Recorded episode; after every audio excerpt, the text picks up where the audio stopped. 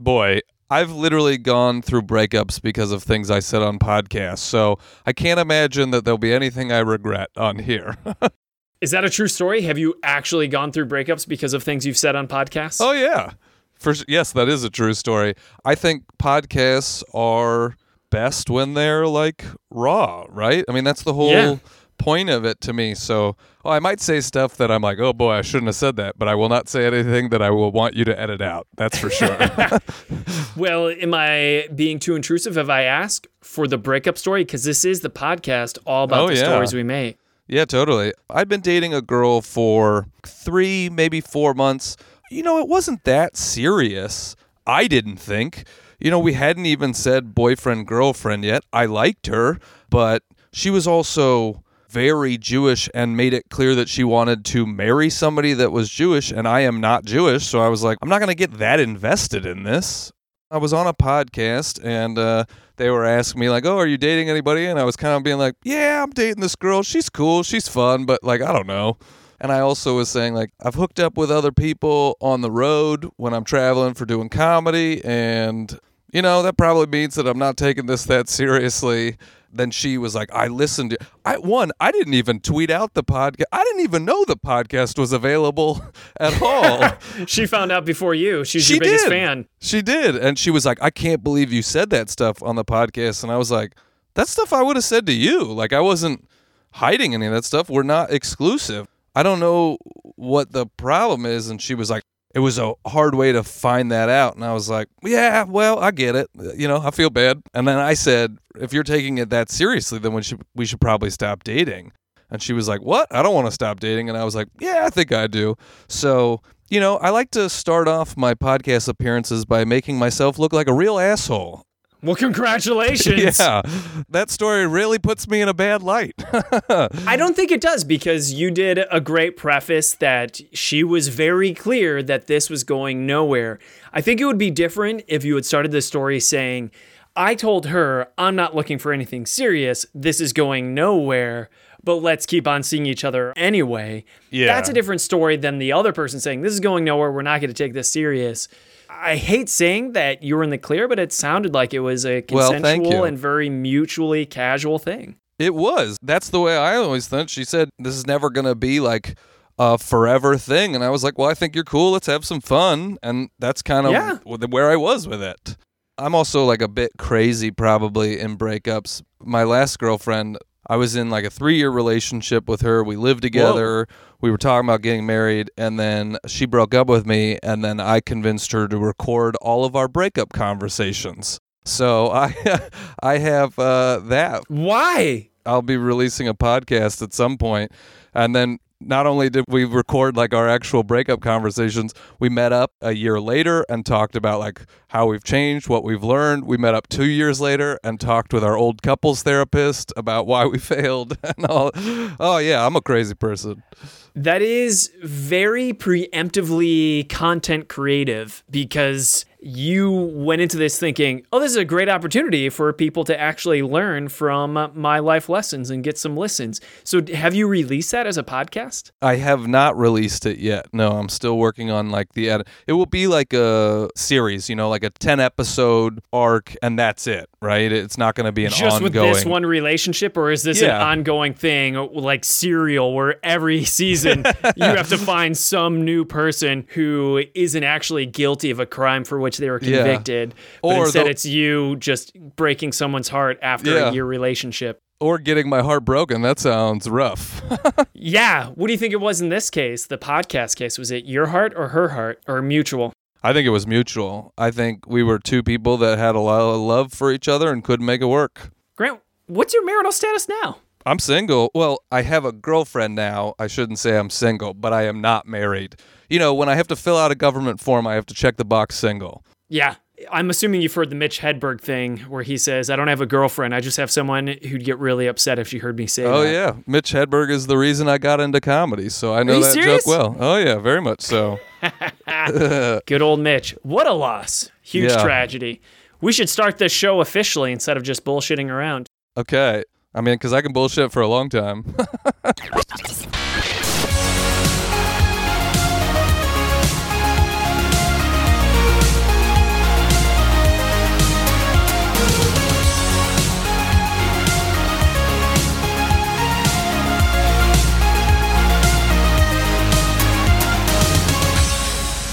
Alan Girding, and this is the Tuesday Night Podcast, the podcast that is all about the stories we make while playing the games we love on, around, and sometimes even under the gaming table.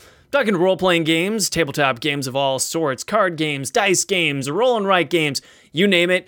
If there's a story behind it, we'd love to hear it. And I'm not alone this episode because with me, I have a comedian, so pressure's on him. Once Uh-oh. you introduce yourself as a comedian, people are expecting laughs. Yep, that is very true. And I'm with Grant Lyon. Is that right? Just like the animal? Yes, that is correct. I am Grant Lyon. Spelled with a Y instead of an I O N. Exactly. Grant, why the hell are you on a gaming podcast? Because I love playing games. I literally live in a house. I used to live in a house of five comedians. Now we've really upgraded and we live in a house of four comedians. And we play a ton of games. Favorite games that you usually play on the regular with these three other comedians? Oh, boy. Uh, we like Bang a lot, particularly the dice version. Boom, you nailed it. Dice trumps the card yeah. every time, in my opinion. Well, it's just like it's so much easier to teach people, too. You know? Oh, yeah. Like uh, Sheriff of Nottingham, we, we all like to lie a lot, so Sheriff of Nottingham is nice. A good one. We've actually been playing uh, That's Not Lemonade a bunch. That's like a really easy game to play when we get back home and we've already had some drinks and that sort of stuff, and everybody wants to play a game really quickly. You shitting with me and just being a shill, or are you being honest? No, no, I'm being honest. We've been playing that a bunch the last couple of months. It's great to hear. And I also want brownie points, so I bring it up. But it is true that we have been Earn, playing it sir. a bunch. Those brownie points are definitely yours. All right. Leveling up. So I want to talk about how you got into comedy and how you got into gaming, because it sounds like the two are very intertwined as you live in a house with other comedians with whom you now play these games. True. Would you mind getting into uh, the time machine and going back into time and talking me through the basic steps of getting into comedy? Oh, yeah.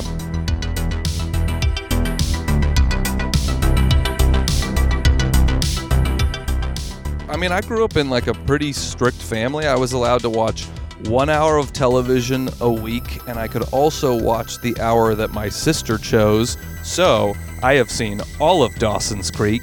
Whoa. That's the kind of family I was in, so it's not like we had comedy records around or anything like that. So I legitimately didn't know that stand-up existed until I got to college. Like, legit, you didn't even know it existed. You didn't know that yeah. people had careers of traveling no. the country, going on stage, telling not jokes. Not at all. I would sneak up late and I would watch Saturday Night Live. So I knew that comedy was out there. I didn't really know anything about stand-up comedy, though. Wow. Was this a religious thing or just a really strict family thing? I think probably a bit of both. Yes, we were religious, but my mom was also a very big intellectual. As an example, we would always eat dinner together as a family, and after dinner, we would sit around the dinner table reading classic novels aloud. Wow. Yeah, yeah. What was the religion and where did you grow up?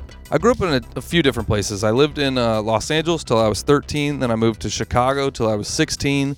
Then I moved to Sacramento till I was eighteen, and then went to uh, U C Santa Cruz after that. So I moved around. Those are pretty and, major cities to not know about stand-up comedy and be yeah. sheltered. That had been a really tough job for your parents to keep you under the wraps of naivety and ignorance. Yeah. Well, it's the funny thing is, like, I remember when Chris Rock hosted Saturday Night Live after he had left being a cast member. So the first time he came back, and I remember his monologue, he essentially just did six or seven minutes of stand-up. I didn't know that that was stand-up, and I remember watching this and being like, this is so much funnier than the normal openings they do. Why don't they just do this all the time? Yeah. And now I look back and I'm like, oh, he was doing stand-up. Like, I didn't know that at all. You can always tell when they get the stand-up comedians to host. Like Louis C K did his whole stand-up. Yeah, Aziz Ansari did it too. Totally noticeable right away as opposed to a musician or some nervous well, actor. It's not that I want to be elitist, but it is just funnier.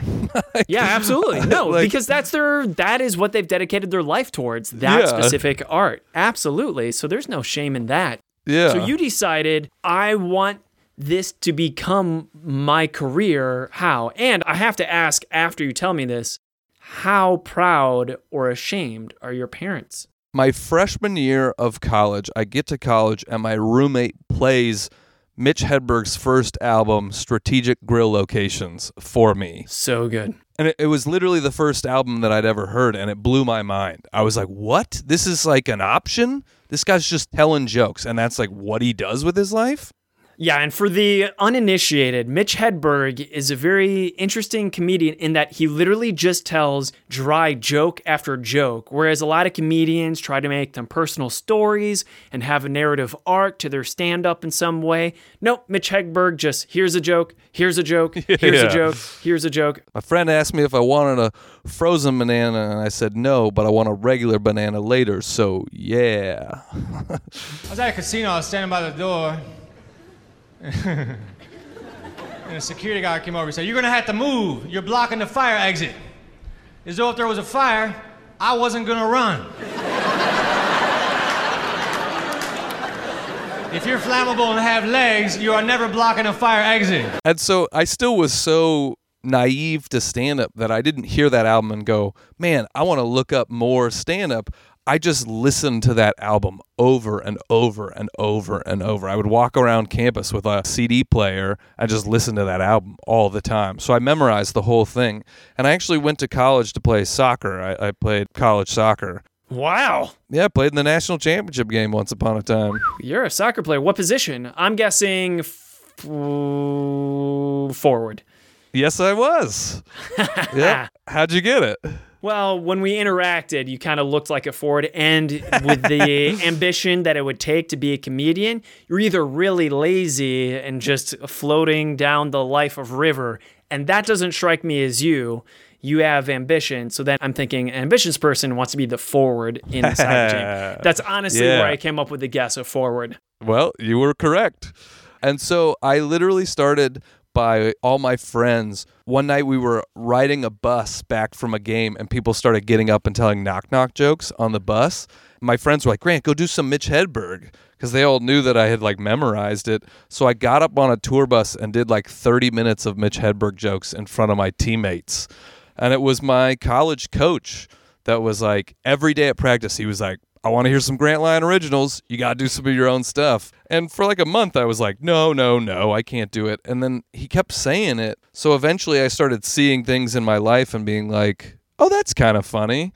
And my first time ever uh, performing my own jokes was on a tour bus later that season where I was like, hey, guys, I actually wrote ten minutes. And I got up there and I told ten minutes of jokes in front of my teammates. And then I loved it and just kept going, man. And you start, you know, started doing open mics around campus. Then I started doing open mics around the Bay Area. Then I started getting paid for it. And then, you know, you just keep working hard and keep creating. What was the first joke? What was the first Grant original? Oh, boy. I remember, well, the funny thing is if you see me on stage now, I am absolutely nothing like Mitch Hedberg. And I expect this to be really rough because this is literally, as you're claiming, basically your first set, even more so, just your first singular joke. Because I made one joke when I was a kid with my friend, and it's awful, and I can share it if you want to. Oh, please. You sharing yours will make me more confident to share mine, you know, because I'll be like, oh, it can't be that bad. That's totally fair and reasonable. And I apologize to everyone who hears this in advance. A camel drags itself into a bar, looking worse for the wear, literally crawling in. Ha, ha. And what's interesting about this camel is that its humps are all deflated, hanging like nut sacks emptied on the side. And there's seven of them. He has seven humps. So this is some weird-ass camel with seven deflated humps. Manages way up to the bartender. Ah. And the bartender says, "What can I get you?" And the camel says, "Water! I need water!" And the bartender says, "You sure you wouldn't rather a seven up?" And that's the whole thing? That, yeah, because he's got seven humps. It's even better if you have to explain it. Yeah. So you need your seven yeah. humps to go back up, so how about a seven up? Ah, Boy. Ah. Wait, wait, I-, I got a sound effect for this. Okay. Yeah, perfect. I don't. I think that sound effect just sh- killed itself for having to do that for that joke. So hopefully that enables you now that you've forced me to share my shame. Please share yours. You want to know why that joke doesn't work, though? I can tell you, like, as a comedian now, there was yeah, too long of a distance from describing that he has seven humps to the seven up. Meaning that people probably forgot the seven yep. humps? I wasn't thinking about the seven humps at all when you got to seven up. If you could shorten that that distance between it so seven is still in my mind, then you I might laugh. You know what's funny? It originally was short, and I decided, as an adult talking to you right now, I'm going to try to make this joke a little bit better and pontificate details a little bit more. Because the original joke was, a camel crawls into the bar with seven deflated humps and says, can I have some water? And the bartender says, wouldn't you rather have a seven up? And that was the joke. Okay. And you're telling me that twelve-year-old Alan, way funnier well, than midlife Alan. But midlife Alan had some sound effects, and I really appreciated the commitment to the bit. This is amazing. I'm having so much fun. Thank you. I'm Good. taking notes. All right, I gotta hear it. I remember one of my first jokes, because that's what I mean. It's like, I'm nothing like Mitch now, but at the beginning I was just a Mitch knockoff because he right. was all I knew of comedy. I remember I had a joke that was like, why do we call yellow hair blonde? We call brown hair brown, we call red hair red, but we call yellow hair blonde. I have never seen a light change and be like, slow down, that light is blonde. Yeah, I was like, I've never been talking to someone and be like, man, I don't like Greg, he's a blonde belly. And I had all these examples of using yellow in life. Wow. Uh, pretty bad. Pretty bad, but that's yep. why we're here. We're sharing the story. Yeah, for sure. How was your ten-minute segment received? I mean, I will tell you, it wasn't nearly as well received as when I did Mitch Hedberg jokes, but it was received well enough that it made me want to keep doing it. For the rest of your life, potentially. Yeah. I mean, I can definitely say that in some form or fashion, I will be doing stand-up for the rest of my life. So this was in college, you said? Yeah, that was in college. What were you majoring in in college? How did that change your direction right there and then with college? I was a double major, environmental studies and history. Yeah, so I don't think people saw this as the path for me. I was my high school valedictorian, and then I was like, nah, I want to do comedy. And, you know, for the first couple of years, I started doing it when I was a sophomore in college. And the first couple of years, I didn't take it very seriously. I was just like having fun. This is fun to go get on stage and tell some jokes. And it wasn't until my senior year that I was like, oh, I have to do something after this thing. Uh, and that was when I was like, you know what? Why not make it comedy? This is what I really enjoy doing. I'm going to try to make it in comedy. But you stuck it out enough to get your degree. You didn't I did. drop out to do comedy. Nope. I, yeah, I stuck it out and got my degree, which I'm I'm glad about.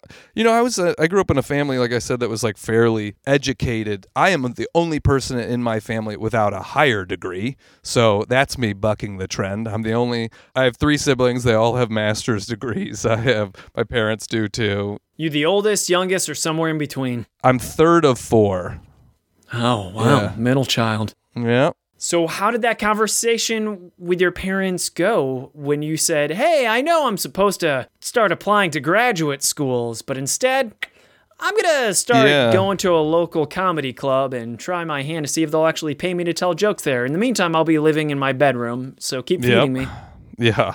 You know, the one thing I will say for my parents is they have been incredibly supportive when I was worried they wouldn't have been. Really? Nice. Yeah. You know, I think my dad always kind of wanted to be an artist, and so he is, like, ridiculously supportive. I mean, to the point he will get in his car, drive four hours to watch me perform, watch the show, and then get in his car and drive four hours back. Eight hours out of his day just yep. to see his son perform. Yep. So he drives eight hours to see a set he's already seen, or does he only drive eight well, hours I, to I, see? I change it up a lot. I mean, I'm always doing different stuff. I'm always writing. I'm always trying new things. I'm always... So I don't think he's ever driven that far and just watched the exact same jokes. But like, for instance, I recorded uh, my debut album uh, this summer in Atlanta, and he flew to Atlanta and like watched both shows. Is this recorded? Is this been televised? Is this on YouTube? No, this you is... You got to uh, tell us where we can become better fans of you. Yeah, yeah, thanks. I did it with one of the major, like, top three comedy labels. Uh, they're called eight hundred Pound Gorilla Records, and we are in the, like, post-production phase right now, and it'll probably come out, late fall, I think. The album's called Scheduled Fun Time, because that's kind of who I am, right? I'm, I'm a guy that likes to cut loose, but I got to have it on a schedule. You valid Victorian. Yep, yep, exactly. It'll be coming out pretty soon. Here's the cool thing. Any type of links that you want to share for all of our Knaves, Knights, and listeners alike, we're going to post it within the show notes. So you can just clickety-clack, and nice. We're going to send you wherever Grant wants to take you, so you can get a better feel of this. I promise I won't send you to Pornhub. uh. You have been doing this for how long now? I've been doing stand-up for almost fifteen years now. So fifteen it is, years. It has been a long time. And how's it going? I mean, well, in the sense that I'm making my living at it, and there are very few people that can say that. You know, not as well as I maybe would like, because I doubt many of your listeners have heard of me before. You know, I'm obviously not famous. I've been on T V, but I'm not regularly on T V, and whoa, that's sort of the whoa, goal. Whoa, whoa, whoa. Where have you been on T V? Oh, I did the show Comics Unleashed. I've been on Comedy Central. I have a big part in a movie on Amazon Prime right now. Stuff like that. So, you know. Well, I've don't bury s- the lead. What's the part in Amazon Prime? What's the show? It's a movie called Killer Kate. It's a horror comedy, and it's fun, and I get to play one of the main bad guys. Oh, man. I get to play, like, the bad guy with a conscience, so that's fun. Comedians to actors, your opinion, real quick. Oh, I think comedians to actors often are very good actors. Actors to comedians are terrible. Absolutely. You yeah. said pretty much what everyone should understand and is really hard to dispute, because when you are doing a set, you are indeed acting up there. Sure, sure, it's been pre-planned, but that's the same thing with actors in a script, except you're becoming masters of it. Yeah, absolutely. Well, and I think that there is some sense in stand-up of, like, we have to be students of people, right? We have to really delve deeply into, like, the human condition, and that can translate very well into being a dramatic actor, where you're like, okay, I can empathize, I get what people are doing. Whereas dramatic actors, when they try to, like, do punchlines, there's just no sense of timing or anything like that. And if anything, that's what the director's job is. Perhaps if everyone was a better master of it, director, and I know I'm overstepping here, wouldn't be as essential in films as they are right now. Yeah, yeah. What is the future for you? Because you already mentioned eight hundred Pound Gorilla Records releasing your album Scheduled Fun Time. What else is in the horizon for you that you're really excited about, that you're willing to share on this show? Oh, totally. I mean, I uh, I have a bunch of projects uh, coming out. You know, I, I'm still working on that podcast, so that'll come out at some point. What are you going to call the podcast, by the way? I, uh, you know, I've been still, look, if anybody wants to tweet at me or send me an Instagram message, I am open to suggestions, because I've had a bunch of different working titles and I scrap all of them. So it's been very hard for me to decide. Uh, the Breakup Breakdown podcast is a working title that I have that I am now out of love with. No, it's so good. Why'd you fall out of love with it?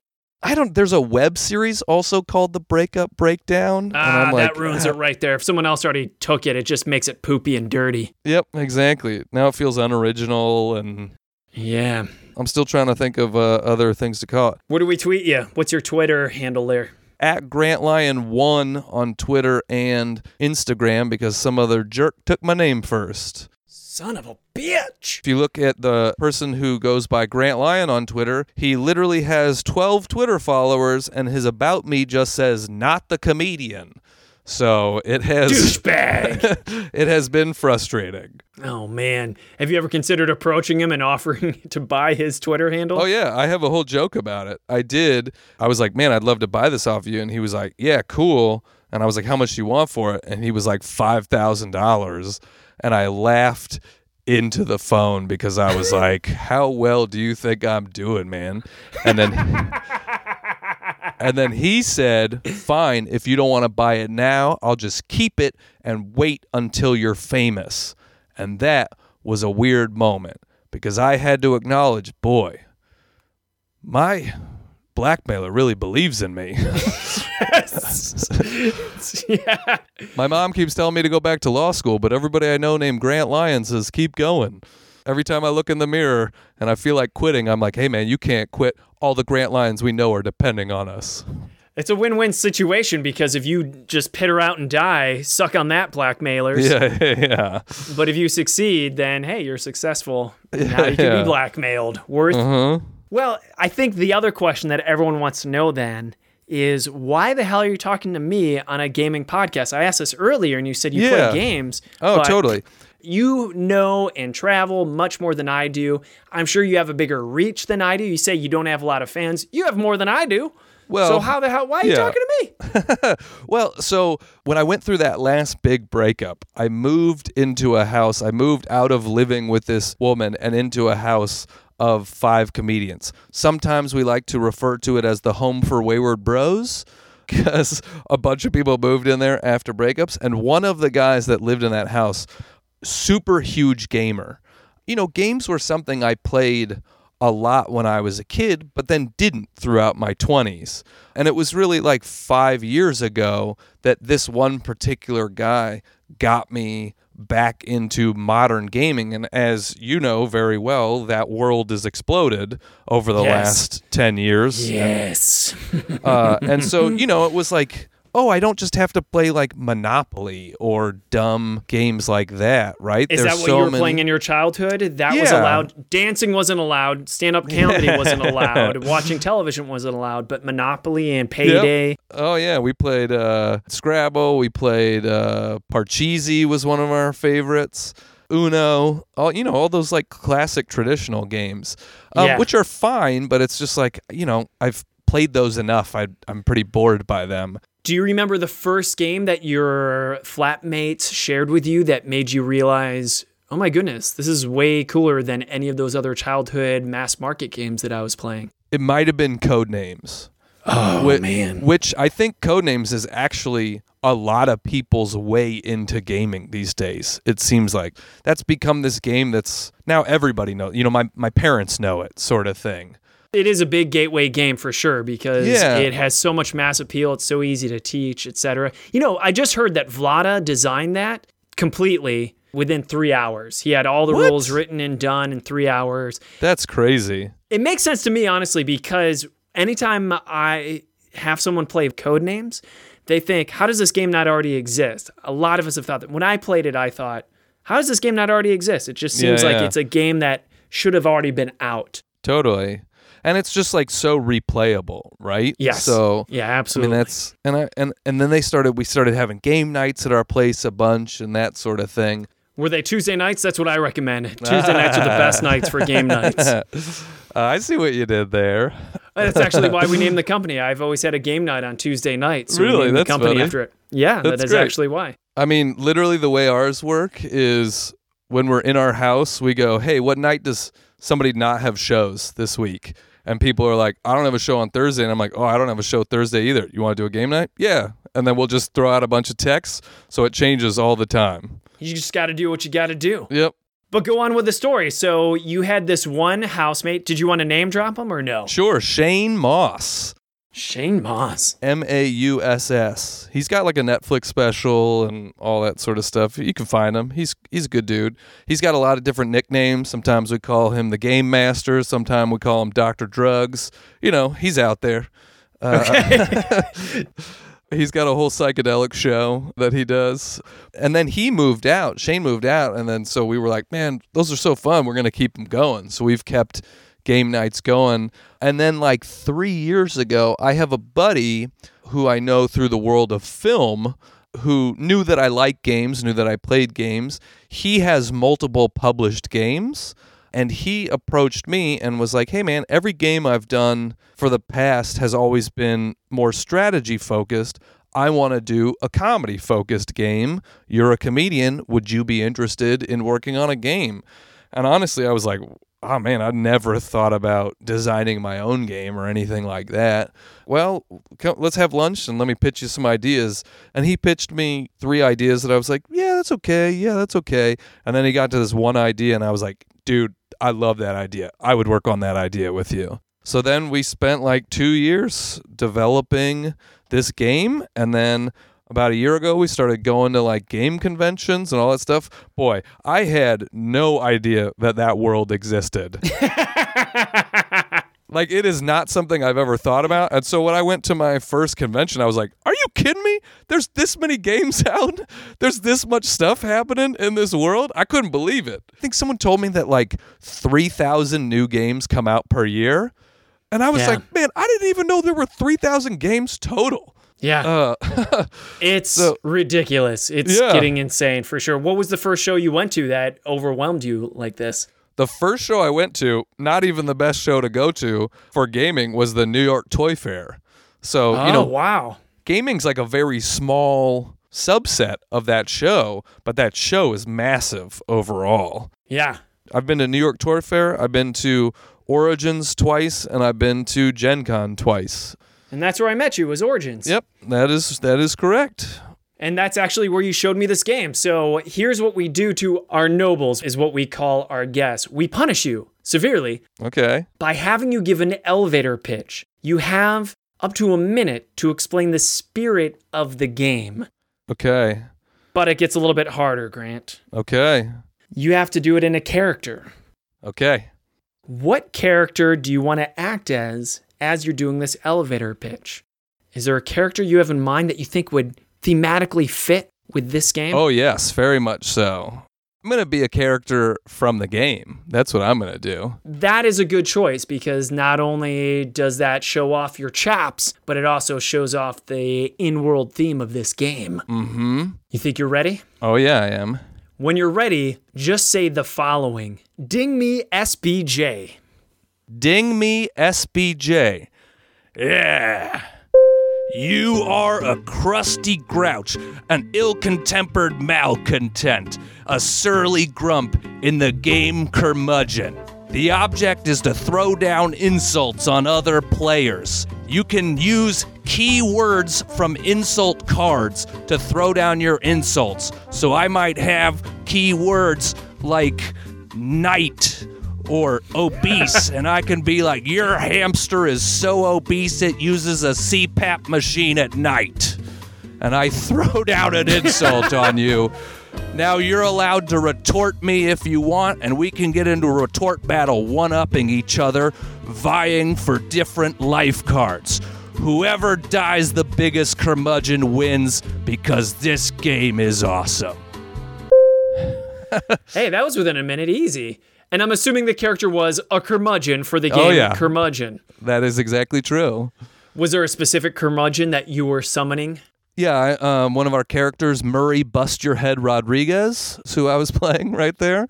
Now, I've seen this game. Truth be told, Man Behind the Curtain, that's actually how we met, is you showed me this game. Mm-hmm. And you had these great characters that you can be. And I thought there was a great justification for why you have characters that each person personifies while you're playing this game. I want you to explain, because it's such a great point. Why do people have characters in front of them instead of just using the players that you throw insult towards? Uh, I like playing as characters because it gives you permission to throw down insults without worrying about hurting someone else's feelings. You don't have to worry about my friend Alan walking away and being like, wow, does he really think that about me? No.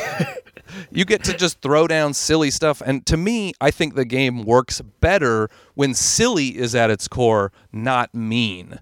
And I think playing as characters really emboldens the silliness of the game. How about we do this? You give me a character that I'll have in front of me, and you give yourself a character that you'll have in front of you, and we'll just do one quick round, and you're just going to tell us the words that we get. How's that sound? Oh, okay. Sure. So this is like a poor man's version of Curmudgeon. No components in front of us. We're just doing this, the podcast-friendly version. How's that sound? That sounds great.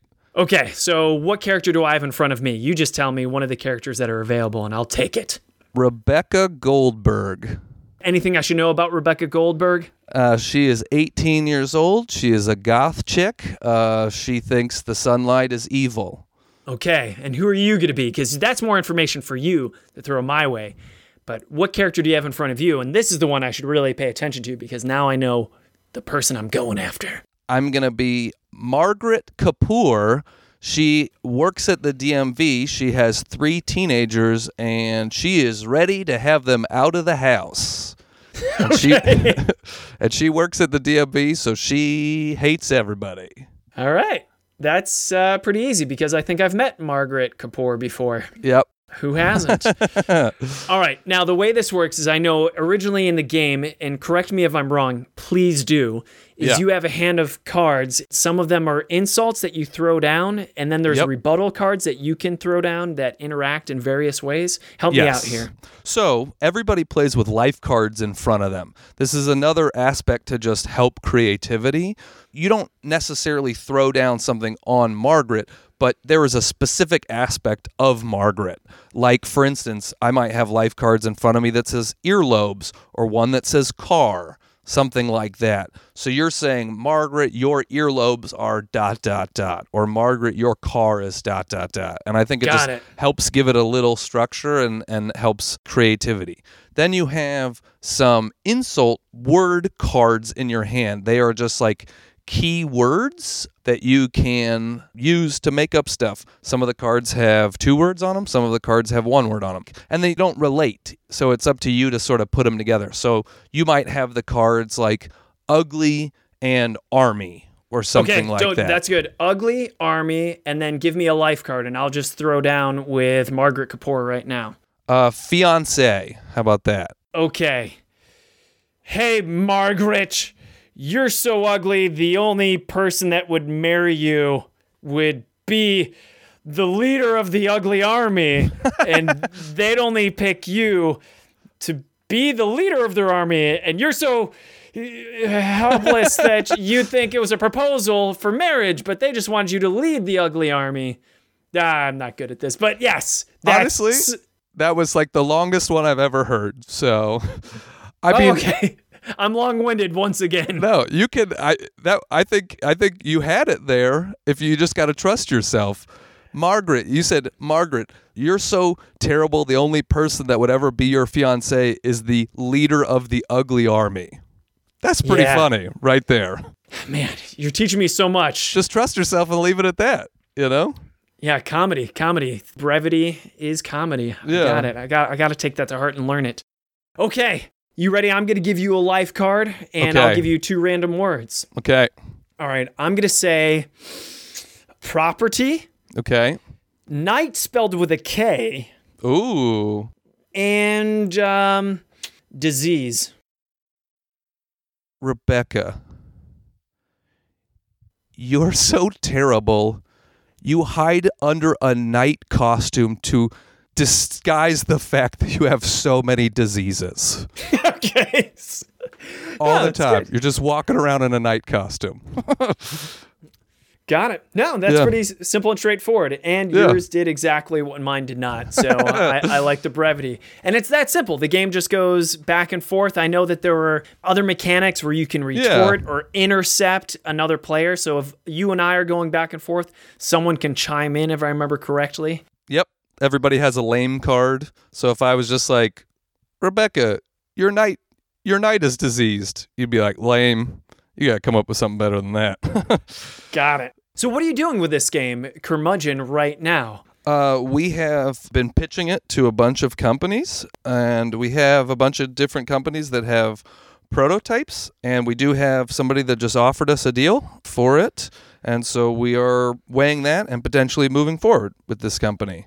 That's really exciting, but you yeah. don't want to jinx it by giving us the company name right now. Probably. We don't want to ruin that for you. But this is a great segue into Sponsor Spot, where Ooh. I force you to be a shill for our sponsors. You ready? Yep. Here we go. Sponsors, yay! Thank you for sponsoring us. Send us free stuff or money, and we'll talk about your stuff. But only if we like it. Grant, you have the game Curmudgeon, and you showed it to me, and it had fine quality components, printed components. How the heck did you make the Curmudgeon game to look like it's an already published game? Gamecrafter, baby. Whoa. Yeah. yeah, seriously, the Gamecrafter dot com. It yep. does all of your needs. So this is really easy. I wasn't even sure if you used the Gamecrafter. Really? You just took said, a chance? I just took a chance because if it was some other company, I would have said, well, if you're unhappy, you could try the Gamecrafter dot com or what are the prices yeah, like? Yeah. What's the delivery? We used Gamecrafter. What do you think? Are you satisfied? You can be honest. Oh, yeah, Tell man. Us. It, like, we've had multiple companies that have, like, in pitch meetings have been like, is this already published? And we're like, no, why would we be showing it to you if it's already published? And they're like, well, it just looks so done.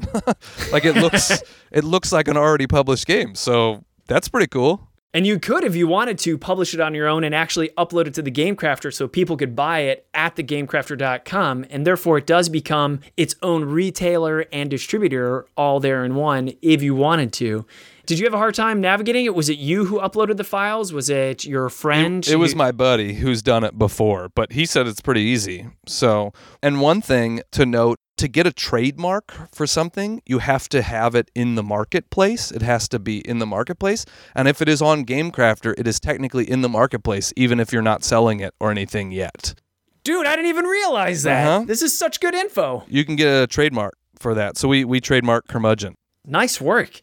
Woo! Well, hey, that's all I wanted. That how was that shilling for you? I mean, it was painless. Grant, anything that we didn't talk about that you want to talk about this episode? Boy, I don't know.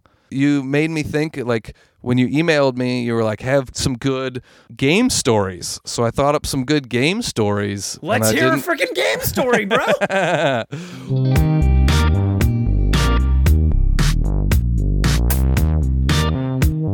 So my family owns a cabin like two hours outside of Los Angeles. Once or twice a year, I'll go up with a bunch of bros to the cabin and we'll play a bunch of games and drink a bunch of beers and stuff like that. And it's super fun. At one time, one of my roommates is one of the chillest guys ever. He's just like, you never see him get upset. And the most mad I've ever seen him get is at a game of Code Names because his team kept losing to my team and he did not like the clues that his teammates were given. And he was like, I'm gonna be the clue giver this next game, all right? I'm the one doing it.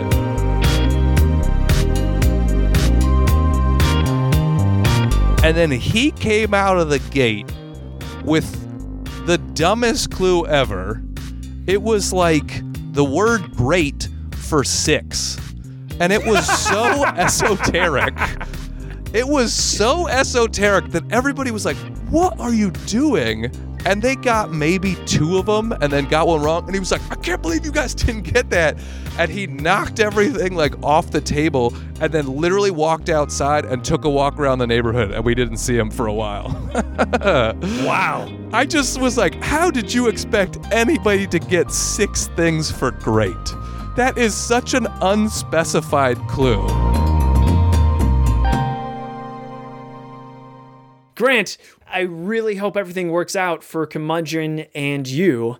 Thank um, you. What shows are you planning on going to in the future, or are you bowing out if Curmudgeon gets published? You know, we already have an idea for a new game, uh, so I don't think this will be the end of my game journey. Nice. I know you do a ton of work with your company. I probably will never start a company around my games because I, quite frankly, just don't have the time with all the other shows and stuff that I'm doing. Smarter man than me. Yeah, I will continue to pitch game concepts to companies because I like the world and it's, uh, on a business sense, one of the things as an artist that we need to do is create streams of passive income. You know, I get paid yeah. when I perform, but if I'm not performing, I'm not getting paid for anything. Heaven forbid you get sick or injured. Yeah, exactly. Literally. I mean, I've had weather, supposed to be flying someplace to make a thousand dollars. I get weather. I can't get out of the airport. Now I don't get my money back for my plane ticket, but I also don't get paid for the show I just didn't do. That fucking sucks, man. Yeah, it's a gamble for sure. So to create streams of passive income like my album or like this game or something like that, that hopefully is people are enjoying and, and buying it and uh, and I'm just making money on the back end. This is where I grill you for info. If yeah. there's a publisher listening that wants to hear about Curmudgeon and get in on the bid, or if they want to hear about your next game, or even if you have some fans that want to talk games with you, yeah, how should they contact you? I mean, you can always email me. Pretty easy to remember. Grant at grant lyon dot com. Instagram's the easiest one to get me on social media. Grant Lyon one, the number one. That's excellent. What about the best way to get your comedy? For instance, eight hundred Pound Gorilla Records, Scheduled Fun Time. Is that going to be available on iTunes?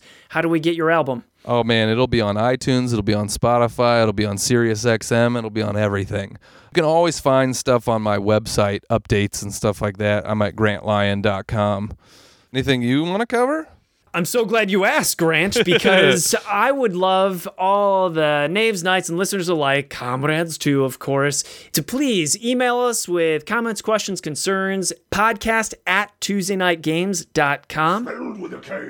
We're on all the social media, whether it be Twitter, Facebook, Instagram, whatever. We're at Play T K G. And please share the shit out of this episode. Tell everyone about it. And keep reviewing us if you haven't already. That is the best way that listeners can become knaves and knights just like you. All right. That's great. And one last time, if they want to follow you on social media... Just find me at Grant Lyon one. Uh, there'll be updates on there about when my album, Scheduled Fun Time, comes out and when my game, Curmudgeon, hits the market. So check that out. Any big shows coming up that we can see you live on stage? Where are you based out of? We're based out of Cleveland. The podcast is based mostly in Europe, actually. Oh, we have a, wow. Interesting. Our European listeners are more than our American listeners, but we have listeners from all over the world, actually.